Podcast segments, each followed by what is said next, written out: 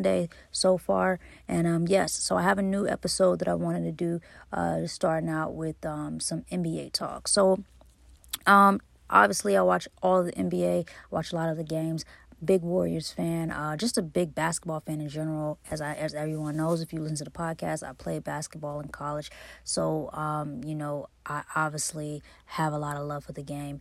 So I wanted to put this on your brain though. Um, so Luka Doncic and Ja Morant are two of the uh, more bigger stars in the NBA at this very moment. Now, um, a lot of a lot of the a lot of the time, you know, you usually see Luka Doncic getting a lot of the attention. Um, he was also in MVP talks. Everybody was speaking about him. Um, he's obviously one of the more premier players in the league. Ja Morant is also one of the bigger players in the league as well. But Ja Morant came off an injury, uh, was a little hurt, banged up, but has gotten himself back together, and he looks just as good as he did before he uh, he got injured. Now, the question that I want to give to you guys today: Who are you picking to run the point?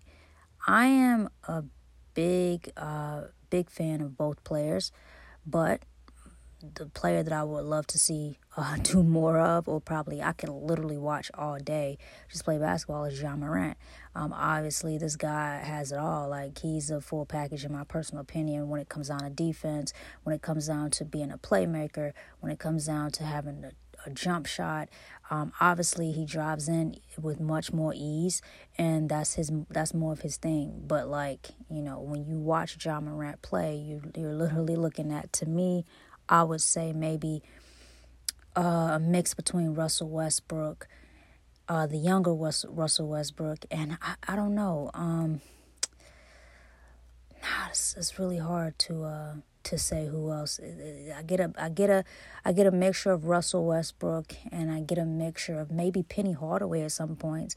Like you know, I think his playmaking and the fact that he can jump so high and just um, you know elevate and get those dunks, it just looks so amazing. It's like his game he is just so good. Like I don't, I'm I'm a big huge I'm a big fan of uh, Ja Morant, and um, you know I've always just wondered why he hasn't got as much MVP talks as Luka Doncic because I do feel as though Luka Doncic is a great player, but I also feel as though Luka Doncic plays at a at a different type of level, you know. And, and what I mean by that is, you know, James Harden at a time, James Harden, you know, played in Houston. He was a really good player, but James Harden also has to shoot the ball 50 times to get 40 points. You know what I'm saying? You have players like Stephen Curry who shoot at a much high, more efficient rate. And so, you know, there's no, you know, there's really no shade I'm trying to give here. I'm just really being honest about the way that they play. Um, I think Luka might do a little more because I think Ja is more of a uh, complete point, and I think he's more of a true point guard instead of being like kind of all over the place in a way. Because I, I look at Luka and I see point guard, but I also see shooting guard and I also see shooting forward sometimes. I don't really know. You know, I feel like if a point guard came to play with uh, Dallas because at one point they had uh, Seth Curry who played point guard at with the Dallas Mavericks, and I think Luka Doncic was able to play a little bit more on the outside as a shooting guard and maybe like as a shooting forward. But now he's he's taking the role as just playing a point guard, and it just looks very. I don't know. I don't know if he's a complete point guard, and I don't know if it matches his game. You know. Um, back to Ja though like I said, as I've watched Ja Morant, I see more of a complete point guard. And I see a player to me who should be in MVP talks for this season because his team has a second best record in the West. Um, and Luka's team is number fifth in the West. Um, you know, like I said, he came off an injury and, and he, you know, his, his, his team still has the second best record in the West. Uh, I still am a firm believer that if he did not get hurt in that Western Conference, um, I think the semifinal, if he did not get hurt, um, I do honestly believe that uh, the Warriors would have probably gotten beaten that year. And that was just last year. So, you know, they would have not won the championship if they would have got beat by Memphis. I do feel as though when Ja hurt himself and was not able to come back after the injury. That literally put a hole into what Memphis could do because Ja Morant is a huge part of the Memphis offense and everything that they do, defense and everything. So that would that was obviously going to be hard for them to really come back from that. But um, do I feel like they could have done it? Possibly. But you you're gonna need a complete team to beat, you know, a stacked Warriors team, you know, with Steph Curry uh, being the main guy, and then you got Jordan Poole who was playing the way he's playing. You got Klay. Um, you got all these good players, Andrew Wiggins, and everybody's bringing pr- productivity. So it's going to be really hard for them to actually just, you know, go past, you know, a team and also too a team that has um experience. You know, the Warriors are a very experienced team compared to a young team like Memphis with all those young guys like Dillon Brooks, Ja Morant, and you know you have.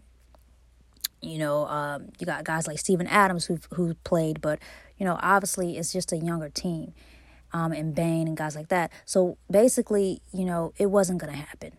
But I do feel as though if they stay up the way that they're playing, they are going to be probably the biggest threat to the Warriors when the playoffs start.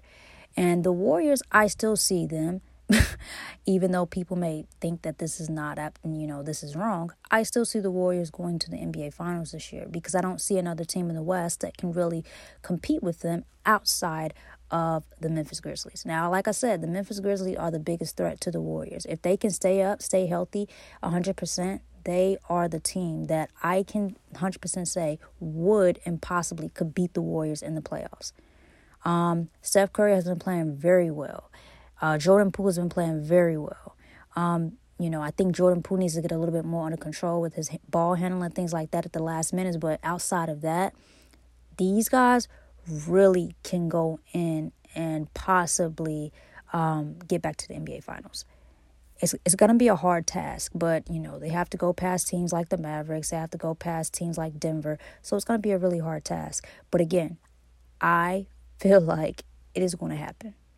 Steph Curry is still playing like I mean, this guy is 35, still looking the way he did five years ago. I mean, it's, it's he's looking like, I mean, he's just looking better. And I, I feel like if they're able to stay healthy they're going to be a really tough team to beat. Klay Thompson is also getting back to old Klay. The way he's playing, he's getting back to old Klay. If you guys have watched any of those the Warriors games recently, within the past weeks, months, you will see that Klay is getting back to who he once was. Um, and honestly, I think the only person that's still trying to get back after the injury is Andrew Wiggins. He obviously was hurt and I, I'm hoping that James Wiseman works out with the Warriors because I honestly feel as though without his presence in the inside, they're going to have some trouble. And they may have to go to free agency to get somebody, uh, you know, as a center, shooting forward, whatever the case may be, for the inside. Because it's going to be really hard for Draymond to do that again by himself uh, this year. And I mean, you have Kevon Looney, but Kevon Looney also, uh, injury injury wise, sometimes he may, you know, he'll obviously – uh, he's not always 100%. So again, you know, back to Ja and Luka. Like I said, I am picking uh, Ja Morant over Luka any day. And you know, I've always I, have said that already, and I feel like the face of the NBA is a guy like Ja Morant. I think like we've gotten, you know, we're, we're obviously looking at who the NBA wants to push to be the face of the league, which is obviously Luka. but I don't think he's the face of the NBA. I think he's one of the faces, but I don't think he is the face of the NBA. Now, when I think of the face of the NBA, I think of guys like, obviously, still to this day, always going to be LeBron, always going to be Steph, always going to be Ja Morant, even KD, of course. And then you have guys like Luka. Then you got Ja Morant and, and you know, down on Jayson Tatum, guys like that. There's not a like there's not a direct person that is the number one face of the league. Now, if we want to be honest, I feel like the face of the league has always been Steph Curry because I feel like he has such a clean cut record that nobody can touch. And it's still that way since he's gotten into the league. He's just been a clean cut guy. Outside of people not liking him and his team because they won championships, or LeBron fans who are still salty and upset that, you know, they got beat by the Warriors years ago, whatever the case is. But obviously, Steph Curry to me has always had the most clean cut effect as far as face of the league. You want to talk about face of the league?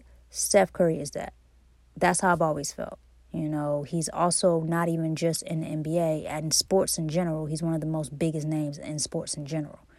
So you can't really compete with that. You can't really say, and his resume speaks for itself. So it's like, you know, yes, you have LeBron. LeBron is exactly the same way, clean cut image, but LeBron also has certain things that people call out may say things about whatever the case is. I think Steph Curry is very quiet. You don't really hear him talking a whole lot. He doesn't do much on social media. So it's like, you know, obviously he's more of a clean cut image in my personal opinion, but that's just my opinion. Even though I feel like they both are very clean cut, obviously, again, people have, you know, things that may be alarming, whatever the case is. I don't know. But all I'm saying is, I do feel as though those are the faces of the leagues, uh, of the NBA. And um, it's going to be really hard to take any of those guys down anytime soon. As long as they're in the NBA, those are still going to be the faces of the league. Until they are out of the NBA and no longer there, those are the faces of the NBA. Period. And that's just my opinion. Now, you know, as I said, I just want to leave you guys with that one, uh, you know, um, you know, type of question because I know a lot of people as my, like I said as myself, I've been wondering why Ja does not get put into the MVP conversation like a lot of players. I think it's very uh, interesting to see who they decide to put in these um, these categories as you know um, MVPs and stuff like that. But I, I, Ja for his team to for him to be coming off an injury and for his team to be number two in the West, that's a pretty darn good thing right now. You know, so um, you know, I'm I'm I'm interested to understand, you know, maybe it would be different after the break. But yeah, um that's where we're at with this. So I want to thank you